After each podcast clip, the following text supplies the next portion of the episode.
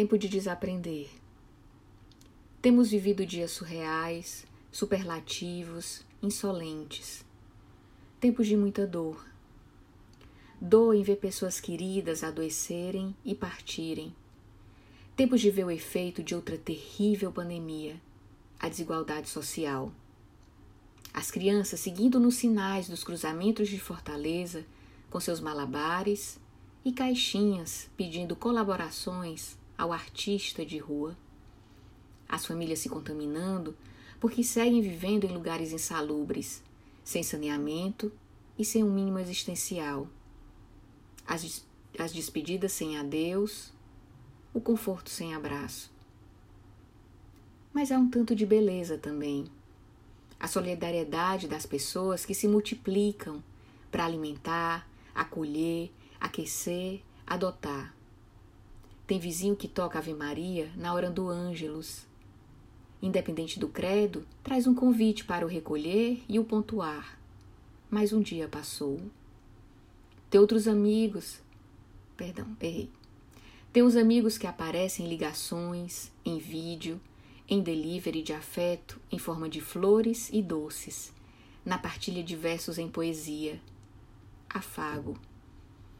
A relação com o mundo nunca foi tão imaterial e impalpável.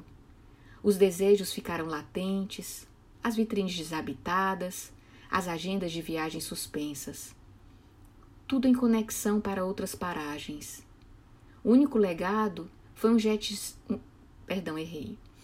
O único legado foi o jet lag coletivo, uma sensação de tempo elástico, de repetição. O hoje é igual ao anteontem, e se tudo correr bem, igual ao depois de amanhã. O agora é o dever ser. Daí os sonhos se perderam nas conexões do mundo e restaram os retratos dele em ruas vazias. Então um fenômeno muito interessante aconteceu. Champs-Élysées, Times Square, Praça de São Marcos, desabitadas, como em filmes de ficção científica, nunca foram verdades tão factuais.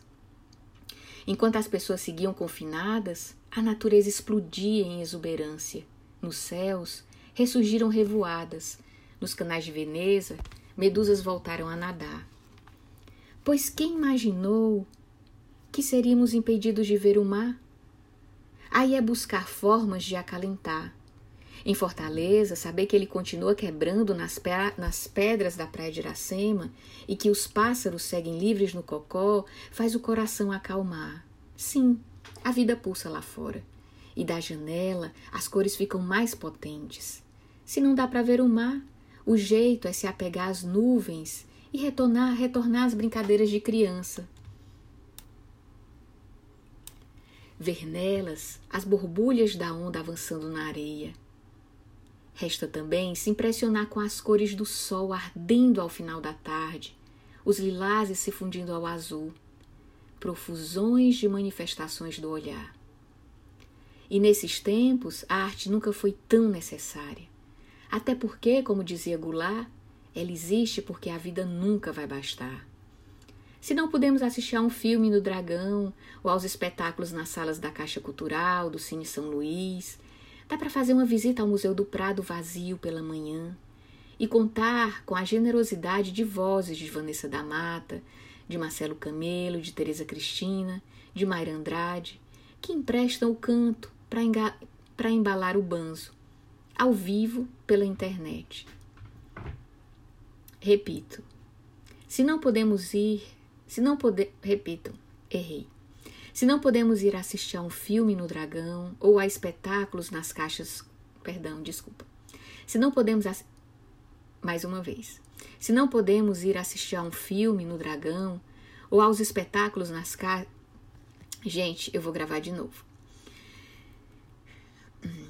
Se não podemos ir assistir a um filme no Dragão ou aos espetáculos nas salas da Caixa Cultural, do Cine São Luís, dá para fazer uma visita no Museu do Prado vazio pela manhã e contar com a generosidade das vozes de Vanessa da Mata, de Marcelo Camelo, de Teresa Cristina, de Mayra Andrade, que emprestam o canto para embalar o banzo, ao vivo, pela internet.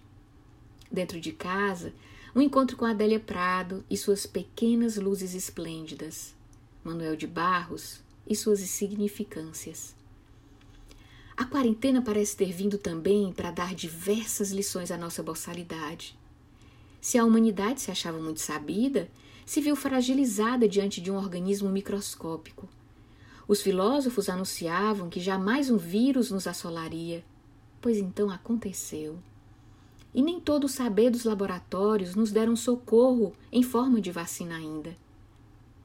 Em meio a tudo isso, repito, em meio a tudo, uma questão parece indiscutível. Retomar velhos hábitos seguirá sendo incompatível com o novo contemporâneo.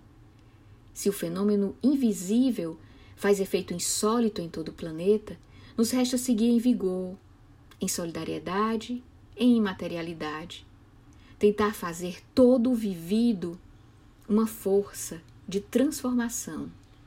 Cabe a cada um ressignificar a si e coletivamente. Daí nos resta descobrir o que fazer diante de dores e descobertas e, se possível, nutrir sentimentos esperançosos. Ou não, mas espero que sim.